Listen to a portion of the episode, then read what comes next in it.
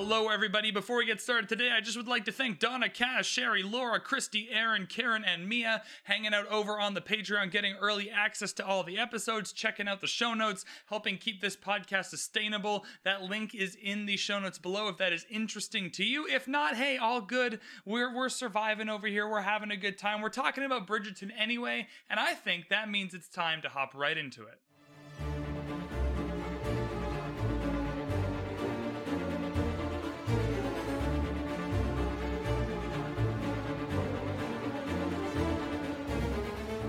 Welcome back in, everybody. My name is Bradley, and we are continuing our deep dive into the Bridgerton novel, The Duke and I, today. In this episode, we will be covering chapters 7 and 8. As always, with any Bridgerton episode, there will probably be adult content. I've actually never recorded a podcast without the adult content warning, and I'm not sure I ever will. So just do not listen to this podcast in front of children, just in case. I don't know what I'm going to say for the next hour. You don't know either. So maybe it's best if the kids aren't around the speakers for this one. In terms of spoilers, head over to Netflix, watch season one and two of Bridgerton. That's all that's been released as of recording this. It's obviously all I've watched because I'm not a time traveler. So I've not watched past season two of Bridgerton, but I will be talking about the show as necessary. In terms of book spoilers, though, I will not be spoiling anything past chapter seven and eight of this book because I've not read past chapter seven and eight of this book. So again, not a time traveler, hard to spoil things past chapter eight here. And you know the drill at this point, but you know I gotta say it. Go and leave those reviews if you're enjoying this podcast. Make sure to hit up iTunes, leave that five star review. Spotify's got a review system. Also, send me your emails. I love to read them. Let's dive deep pod at gmail.com. We got a Twitter at Let's Dive Deep where you can tell me things about the podcast or about yourself. We also have a Facebook group that you can join. That's good fun to just hang out and chat in. So just just check out the show notes, see what interests you. Maybe maybe nothing interests you, and that's okay. You know what is going to interest you, though? You know what I'm feeling that you're feeling right now? Chapter 7 of The Duke and I. I would just like to say at the top of this deep dive that I fucking love these two chapters. Chapter 7 and Chapter 8. What an absolute joy. I want to be clear. I have cemented my opinion. This is not a good novel. I've spoken to more people who've read this novel, and they have all said, I can't believe you're talking into a microphone about this book. However, however, these two chapters are absolutely a delight, especially especially chapter 8. Chapter 8, the trip to Greenwich or whatever, longitude, latitude. Oh my goodness absolutely delightful. I'm just so happy I'm doing this. I hope you're happy. I hope the vibes are radiating to you because I genuinely do enjoy doing this. I have a lot of people in my real life be like, man, you know, 27 year old dude reading the Bridgerton books, talking by himself about them. Not sure if that's the vibe I want. I'm telling you, these podcasts are a proper vibe. Chapter 7, this will not be my longest deep dive. I actually don't have a ton to say about this chapter. It's very simple in its premise, yet just hilariously well done for what it is. My if I'm gonna pick a criticism of the chapter, I will say that it's very sitcommy in a way that I enjoyed. Look, I'm not reading Bridgerton to to you know um to to read the what's the the what's not the Booker Prize? Is it the Man Booker Prize? No, no, no. What is it? I don't know. One of these book prizes. I'm not reading Bridgerton to read the best piece of fictional writing I've ever read. What I am reading it for is to be entertained and to have a good time. And this chapter absolutely delivered. We pick up, I believe, right where we left off. I read chapter 7 a week ago and then I got sick so I couldn't record. So I haven't read this chapter in a week and I think it picks up right where chapter 6 ends with Daphne and Simon explaining their super genius definitely not suspicious plan to Anthony who I found very relatable in this chapter. I am not an Anthony stan. I do not like spending my time defending Anthony in any way shape or form. However, this was hilarious. You pick up and you, you they, they actually yada yada over it, I believe, where they're like, yeah, yeah, yeah, yeah, yeah. And that's the plan, which was hilarious writing to me. That like the the best part of this is them explaining it, and they don't even say that. And then it takes 10 seconds, and Anthony goes, are you certifiably insane? Like he has like three or four different words to describe how insane they're being. And look, Anthony, just this one time, I'll give you the credit. You're absolutely right. How was this pitch done? I would like to know. You see, Anthony, look, I know we're two really hot people. We are two super attractive people. this guy right here actually just mentioned a chapter or two ago that he was going to lick my toes. And he said it in his head, but he said it. And that's what he thinks. And, you know, we're there in our relationship. That's where we're at, where I keep remarking how handsome he is and he wants to, you know, do some freaky stuff. And this is this plan is definitely not going to lead there. Look, Anthony, I swear to you, this plan is just it's just a simple plan. Just a simple plan to um, you know make sure that I get a lot of suitors. They're all going to come in. Have you seen this many callers, Anthony? There's so many callers here today. Uh, I know I didn't. I know I didn't marry any of them, but I promise you that's just part of the plan. I'm just playing the field. And look, look at all the mamas and those fucking dumb Featheringtons. They're not bothering Simon anymore. I promise you that this plan is not gonna result in us fucking at any point. That's probably how the pitch went because Anthony's reaction is the correct reaction. Are you certifiably absolutely fucking mad? This is the dumbest plan ever. And anytime two very attractive people are like, "Hey, hey, look, we got this plan. We're just gonna be attractive." together, but not intimately. That's just not going to work. It's just not going to work. And Anthony's on his game here. And he gets it. He gets it because Anthony is a little bit Reiki, and Daphne's his sister. And I understand, at least from that point of view, that not only does he have to defend his sister's virtue as a brother, it's literally his job as the head of household. And we can talk about how fucking dumb that is, that it's his job, and how terrible that is as a system. But within that system, that is his job. And so he's got it on the, he's got double duty here, and he's doing, in this instance, the right thing.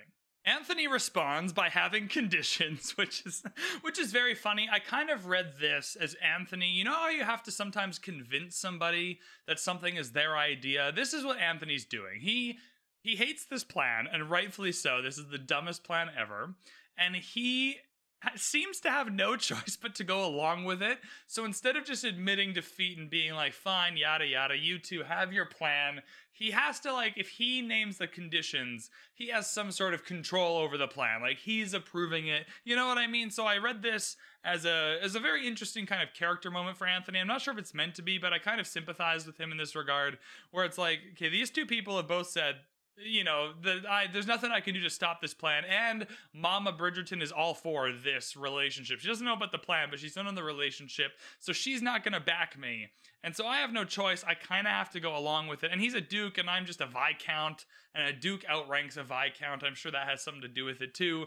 So his way of like having control over it is to name conditions. And I can't remember what these conditions are, but I know that one of them, which is hilariously, and you two will not be alone together without a chaperone, which is already a fucking rule. So Anthony, Anthony to seize control of the situation is just naming conditions that are already huge societal taboos. Like it is not I guess we did have that moment with Berbrook where Daphne and Simon were alone together without a chaperone, but if you it doesn't matter because they were already not supposed to be alone without a chaperone. And it works if you don't get caught. So they were already alone they didn't get caught. So if they are alone again without a chaperone and no one notices anthony will never know so it doesn't matter. He doesn't need to make this rule but I do like my head canon is that he's trying to seize control of the situation. His conditions are a way of doing that. And even if the conditions are dumb, like you can't be alone together without a chaperone, which is already a huge societal taboo, it's already a huge expectation of the time of this process of courting and all that. Um, he just doesn't need to make that rule. However, I will say there is a lot of power to societal taboos, right? Like there's no oftentimes in life there's there's there are things um, it's problematic in politics but you know quite helpful culturally where there's just things that you don't do right? Even if they're illegal or not illegal there's just taboos about them so you don't do them. And it's a self-reinforcing system to not do a thing that this society doesn't want. In this case it's a, a, a male duke especially a reiki duke um, being alone with a, a maiden a bridgerton maiden of all people right? That's something society doesn't want, and it's very self-reinforcing. In our modern world, um, you know, I've been watching a lot of House of the Dragon. I'm not, I'm going to admit that I'm pulling from House of the Dragon here, but uh, incest is a big thing in the Game of Thrones world of the Targaryens. And in real life, in most places, it is actually illegal, I think. I'm not positive on that. But besides that, it's just hugely culturally inappropriate, right? Even if it was legal, if it was legal wherever you are, and you went and had some sort of intimate relations with your direct family, like a, a parent or a, a, a sibling or whatever, all adults, all consensual, all that stuff, no, no other problem other than it is incestuous, everyone would fucking hate you. Every single person be like, that's including myself, like that's gross. What the hell is going on? That's disgusting. How you know what I mean? So that is not something that people don't do, regardless of the law. It's just a cultural taboo. And so this is to me on that level where it's hugely culturally inappropriate to everybody but the people doing it. And so the fact that it's a condition here is weird to me and funny. And I'm really just if you had, you know, if you had old Bradley uh, talks about incest on this podcast on your Let's Dive Deep bingo card, good for you. But to me, they're related in this way. Is that Anthony doesn't need to make this rule because it's a cultural taboo. In this process, Simon, I think, has a really cool moment here. For just one minute, everyone in this chapter is written very sitcom The Anthony is just kind of an angry older brother, and then Daphne and Simon are kind of like the tag team that just have all the quips coming back and forth, and they're they're kind of written without flaws to their um what's the word? To their presentation i think maybe is the best thing. They're written without flaws to their presentation. Like you know they're all set up. Anthony's playing this role. These two are playing this role. And it, they're just bouncing off each other. We had that with benedict and colin in a couple chapters back where no matter what was happening um, ben, anthony would say something. Benedict would add to it. Colin would kind of slam dunk the basketball and then it would restart. And they'd have that same um, kind of rotation over and over again. That's how things are written here, which isn't my favorite kind of writing, but it is really effective in this chapter. But Simon kind of breaks that for a second to have this moment where he reflects on how much Anthony has grown. Just into his role from when he last saw him, right? Like they were in college together or whatever, and then he went, he had problems, and he went and was Reiki somewhere for a while. And in that time, Anthony assumed this household.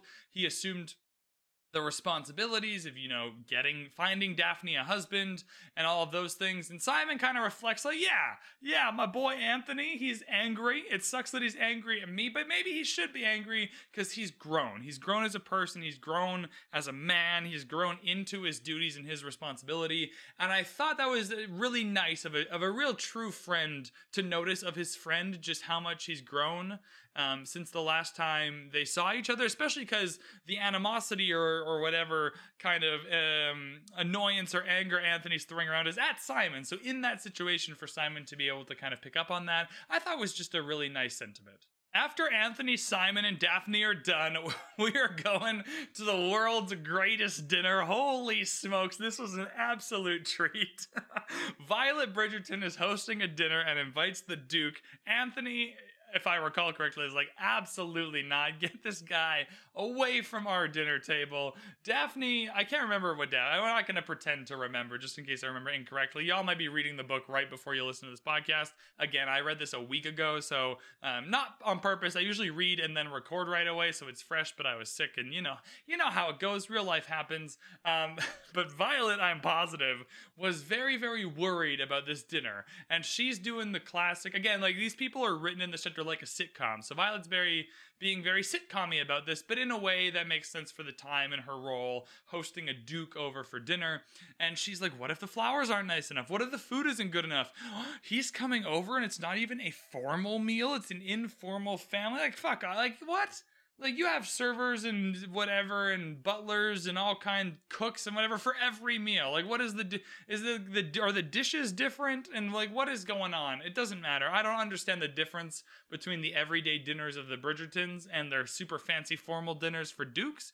Do you not invite gregory? Does everyone have to dress up nice? I don't actually know what the difference is but mama bridgerton is stressing that this dinner will not be perfect for the duke. And the duke arrives and the the situation is hilarious. If I recall correctly, Violet put Anthony and him on opposite sides of the table so they couldn't be mad at each other. That's super funny. We also get uh, the Duke not knowing the difference between Eloise or Francesca.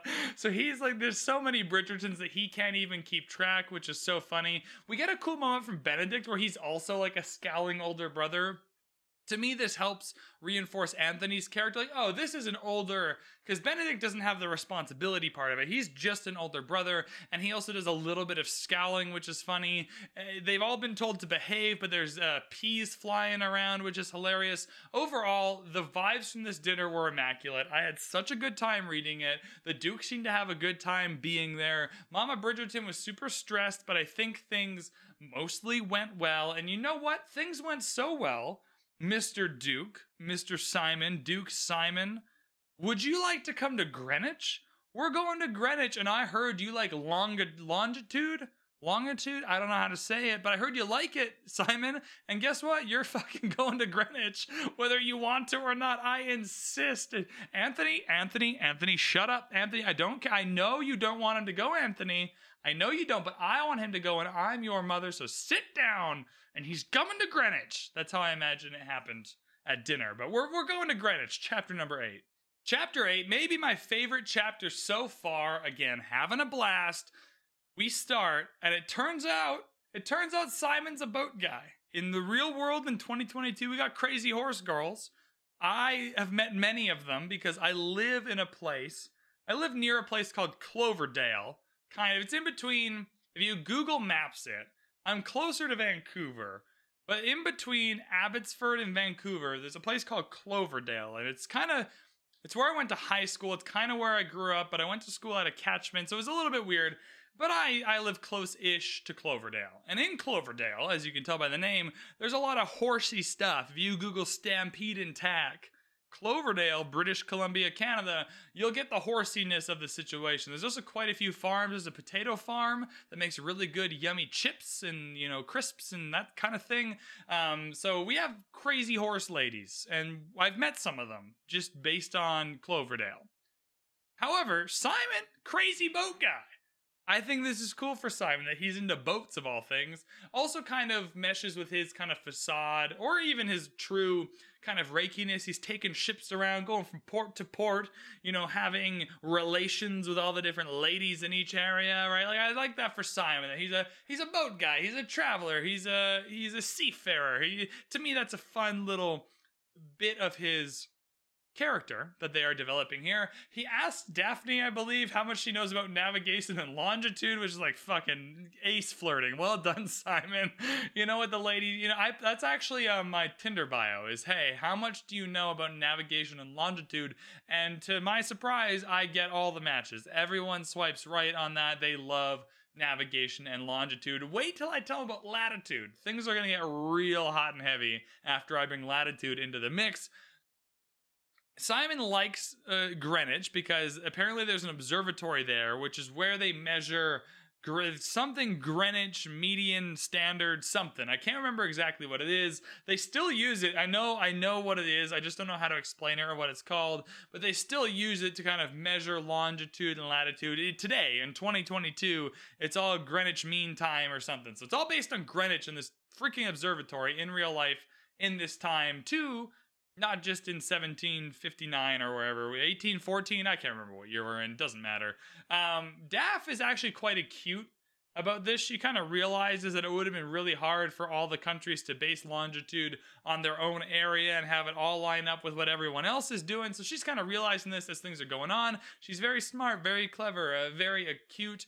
Um, for some reason here i can't remember why but simon is a little bit grumpy and daphne gets the line Simon was sweet when he was grumpy. And oh, like here, here, there's just these lines where you're just expecting, like, ah, okay, they're gonna fuck right now. Like, I don't know why. Like, obviously, they're not gonna get down and dirty, like, in the middle of this observatory, but you just expect it. Like, there's just some kind of flirty line or some kind of prompt where you're like, oh, I get it. Like, it's happened 20 times where she what what Julia Quinn is trying trying to do is so when these guys hook up later there's all this groundwork where they've been had all these moments where both Simon, you know, Simon wants to lick her toes and Daphne thinks he's sweet when he's grumpy and you just get all of these moments where you you know how they truly feel. But this is like the 97th moment for for both of them, and so it's like, oh, you're just expecting that this will be the moment where they realize it and they come together and they embrace and it's magical. But no, no such thing quite yet. Uh, we do get that line though. Simon was sweet when he was grumpy.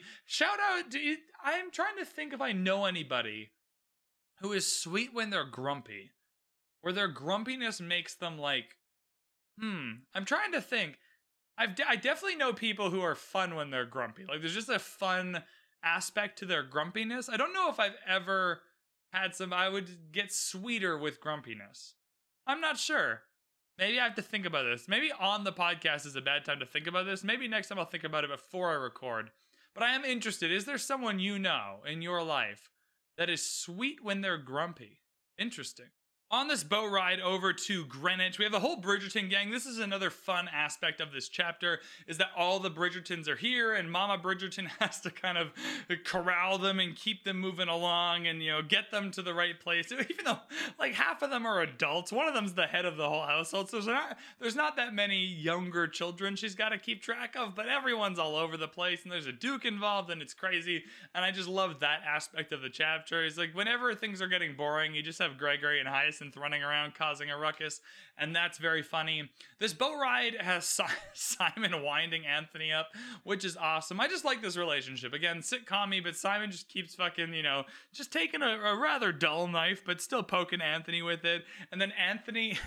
Anthony has these moments.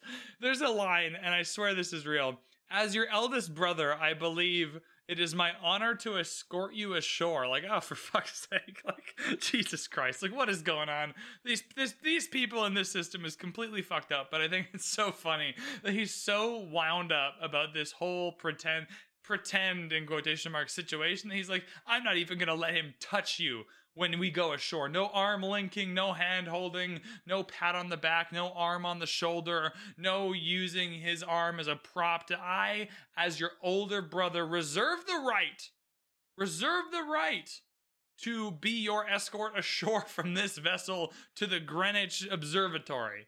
I love that for Anthony. That that is his. He's head of the household, so he's got that right. It's like those old ads. Like, would you pirate a car would you which is whatever. Like no but i would i, I got pirate your dvd like shut up but whatever. Um, would you pirate a car? Would you dare have the duke escort you ashore when you've got me anthony? It is my honor to escort you ashore. I just love this whole aspect of this chapter. It's just this like this weird system of honor and relationship and just how fed up he is with simon and everything that's going on. Oh loved it so much on the way up to the observatory, there's so many fun little interactions. I can't note all of them. Maybe, maybe that is. I just don't want this podcast to be 900 hours, but there's so many fun interactions that are happening here. Anthony escorts Daphne ashore, but then Mama Bridgerton makes him escort her inside. So Daphne gets to go up to the Duke and be like, "Well, you see, I don't have an escort. So if you could take my arm and escort me in, I would love that. Well, having thoughts like internally, like, oh, I know he won't marry me, and I know that we'll never be together, but boy, if he isn't attractive. So that's what Daphne's brain is doing. That's where the cogs are spinning here. Uh, but, you know, it's very, very funny. Colin is in the mix here. Colin is like, hey, I'm going to escort Hyacinth because if I have to escort Eloise, I'm going to swim back to London, which was just fucking hilarious. You know, there's just so many fun interactions and this is, look, I want to, I know I keep talking about this book as a comparison to people's expectations. I think it's an important part of a deep dive. I always want to be honest with my deep dives. I will always make them fun and entertaining. I don't want to do negative podcasts. It's such a fucking waste of time to do and for you to listen to. So if I'm podcasting about it, I'll always try and be positive about it. However, I feel like when people told me that this book was bad, they were holding it up to a pedestal that it's never meant to be on. This is not this is so good. This chapter is immaculate. This is the perfect chapter of this book. Chapter 8 is so hilarious. This is what I want out of Bridgerton. There's seven kids. Put like I like books and scenarios where you just take the characters you have and you just put them in a situation. What happens? What happens when you put all the Bridgertons and the Duke and Anthony on a boat to an observatory?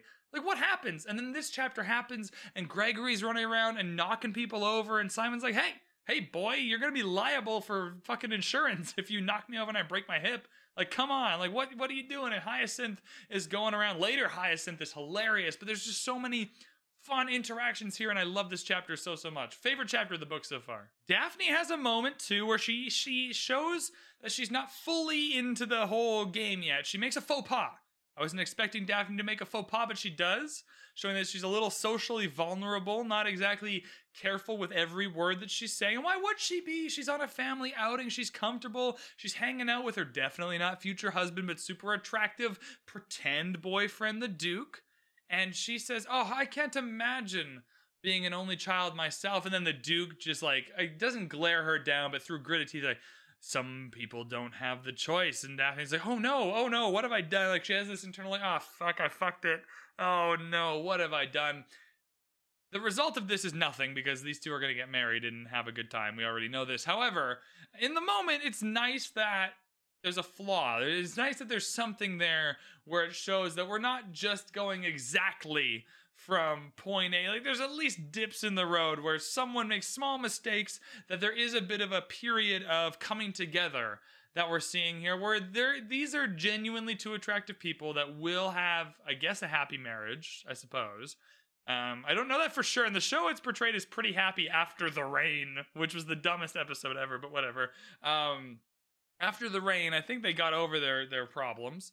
Um, but in the book, like we don't these aren't perfect. These are the two. This isn't a perfect match. There's still some areas of the match where the puzzle pieces fit, but you gotta like move it around and push it down and those types of things. And so um, this is gonna work out. But I like there was a, just a small moment where Daphne slips up just a little bit and realizes it and kind of catches herself. It adds a little bit of flavor to this otherwise very hilarious and happy chapter. I put in my notes urges dot dot dot so many urges.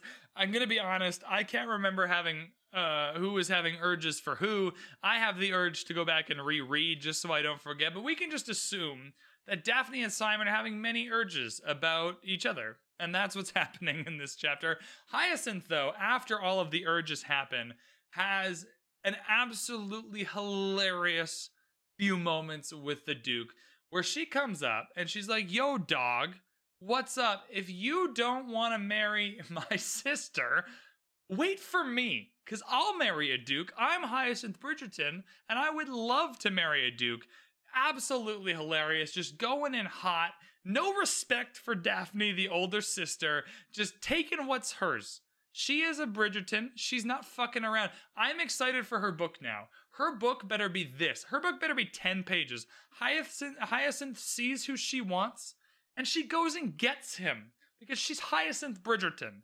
And that's what's happening here. It was so good not only for this moment because I think this will help push Daphne towards the Duke, and not not a jealous way, but like, hey, if my if my youngest sister, who's like twelve, is super awestruck by this Duke, you know, he is pretty hot, and she does have a good point. And hey, you know, you know the best way to make sure the Duke definitely he probably won't marry Hyacinth, but you know the best way to make sure he doesn't marry Hyacinth if I just if I just you know not for my own self interest, but if I just take the bullet and marry him myself if I take the bullet, and marry him myself, then he can't marry Hyacinth unless things are getting real freaky and illegal. But I think that's, you know, I think this is a gentle push for Daphne. Like, well, Hyacinth's here. And I think, I hope so badly that in later chapters this gets referenced. Like, well, I don't really want to marry the Duke, but I guess I have to. And you know, Hyacinth is if Hyacinth likes the Duke, then everyone else has got to like the Duke. I just love this moment from Hyacinth, and I hope it I hope it pays off later. If not, still a hilarious singular moment, but so good. So good of her to just go in and, you know, I am Hyacinth and I would like to marry the Duke one day.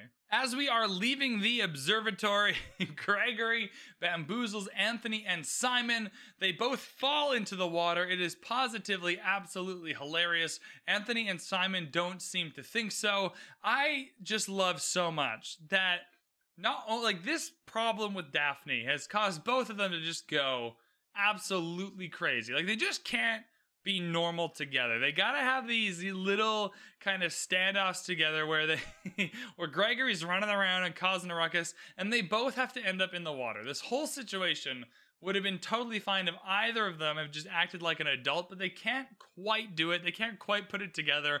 There's something about this whole Daphne situation, this family outing, that just, you know, pits them at odds with each other in a way that results in both of them having this hilarious moment that I certainly found funny. Uh, this really calls back to season two of the show when Anthony and the other guy, the other guy that Sharma's fake flirting with on the boat who's going to come to India with her, can't remember his name, Lord something or other. It's very reminiscent to that for me. That's a scene I really loved in the show too. So just very, very fun that we get a similar scene here with, with Anthony and Simon. And, you know, I wish this whole trip to Greenwich was in the movie or in the TV show. It's it's such a perfect. How is this not in the show? How do you read the book The Duke and I and have this trip to Greenwich and not have it in the show? Like I'm I'm I, like, I don't know what I would cut. Part you know I've cut part of the Featherington storyline. Something to do with you know Feather Daddy being a terrible gambler and like getting poisoned or whatever. Cut that. Don't need that. And let's add the trip to Greenwich because this is very, very funny. It would have got us a little more time with some of the younger actors. It just overall would have been fantastic. I really, really missed this. One scene that is in the show, though, that is almost identical and very well done in both the books and the show is Anthony and Daphne going over a glass of milk, which is hilarious because they can't warm up the milk, which is so funny. And they uh, talk about the Duke a little bit. And so this starts with both of them are awake. Anthony's doing paperwork. You know, he's got a job, being the head of household or whatever. It's a whole thing. There's papers involved. And Daphne's just up, out and about, doing her thing. And she has some questions about the Duke, and she wants to ask Anthony some questions. Mainly, why won't he marry anybody? And this is, she's just curious. It's nothing to do with her personally. We know she's not going to marry the Duke, of course, because his plan is super good. And so they they're like, hey, let's get some warm milk and chat about this. Uh, and they both go like, hey, do you know how to light the milk? And one of them goes like, yeah, yeah, well, we'll figure it. How how hard can it be to light the milk? And the second they get to the kitchens, they go, ah, cold milk, cold milk. Cold milk? Do you want some cold milk? Warm milk? Do we have we ever liked warm milk? You know, and they kind of play it off like they they both play it off like they both know how to light the milk or light the fire to warm the milk um, but they both would just rather have cold milk because no one wants to admit that they don't know how to do it. At least that's how I remember that scene playing out. But also, good moment to remember that these are very privileged people, right? We're reading a story about this is a story that, like, everything's relative to a lot of other things, right? And relative to most of the people in England, these are extraordinarily rich and privileged people. They don't have to know how to use the fire. They don't have to know how to use fire to do anything. Everyone warms their food, or they warm their milk. They cook the food. They serve the food. These people, Daphne included, Eloise included, Hyacinth Gregory, the Duke, Anthony, Mama Bridgerton, all of them, they're going to complain about their situation sometimes. It's just good to remember that no matter how hard that they think they have it, they don't have to warm their own fucking milk. And it's just a good point for us all to remember that as we move forward. Because, uh, you know, if Eloise gets an arc anything like what she gets in the show, part of my small criticism of Eloise is like she. She, her, again, it's all relative. Her complaints in the show are relative to her situation, but relative to everyone else's, her situation is still remarkably better. Like so much better than your average British woman's. That even her concerns are just relative to other rich privileged women, right? Because everyone's concerns are relative to themselves. My concerns about my life are relative to other kind of middle class white dudes, right? Like that's those are kind of where my day to day concerns lie because that's the reality I live in. That's what's real to me every day, and so I it's just helpful for us to mark this point right here. This is a very funny scene, but it is good to remember we are reading a story about very, very rich and privileged people, which may or may not um, adjudicate or be a uh, a part of our reasoning as to why we like or dislike some of their actions in the future. And I think that's such a great way to end chapter 8. Again, not my longest deep dive episode either. I'm sure there'll be longer ones in the future. However, I just love both these chapters. Next time, I promise I will read and record right away. I, the, I didn't plan on being sick right after I read this, and I th- should have reread it, but that's okay. I hope y'all enjoyed the deep dive anyway. If you did, make sure to go and review the podcast, Spotify, Apple. They got all the the places where you can review things. Make sure to hit up the Facebook group, the Patreon, whatever, you know, just go to the show notes and whatever interests you. We got a Facebook group, Twitter, Patreon, all kinds of things. We got other deep dives. I deep dived into Hamilton with my friend Connor, fantastic. Rachel and I are deep diving into Harry Potter. If you want to check that out, if you're on the Patreon, you're getting early access episodes to those as well. So if that's something that interests you, go for that. Otherwise, I think that's it. That's all. I can't wait to continue with chapters 9 and 10 in the next one. Feel free to send me your email, send me the tweets, post on the Facebook group how you feeling about the deep dive. Thank you so much for listening, and I will see you in the next one.